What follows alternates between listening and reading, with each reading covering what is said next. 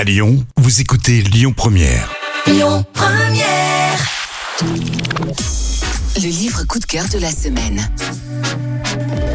Chimiste, violoniste et traducteur, le Mexicain Oscar de Muriel est surtout un écrivain à l'imagination foisonnante. Il est l'auteur du phénomène romanesque Les mystères de Sir Juana. Après Mort au couvent et Sang d'encre, le troisième volume de cette envoûtante série de polars historiques, exotiques et mystiques, sort aux presses de la cité.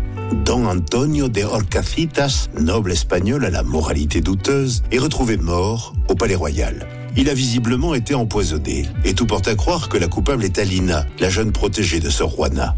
Après tout, cette novice passionnée de botanique ne manipule-t-elle pas, telle une sorcière, mixtures et herbes anciennes dans le jardin du couvent? Mais ce qui soigne est parfois ce qui tue, et les paisibles religieuses de San Geronimo se retrouvent une nouvelle fois dans la tourmente.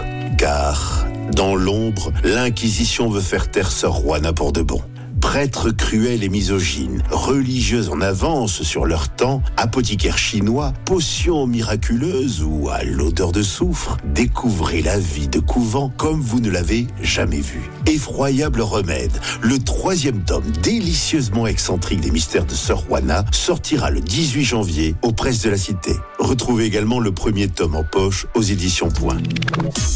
C'était le livre coup de cœur de la semaine.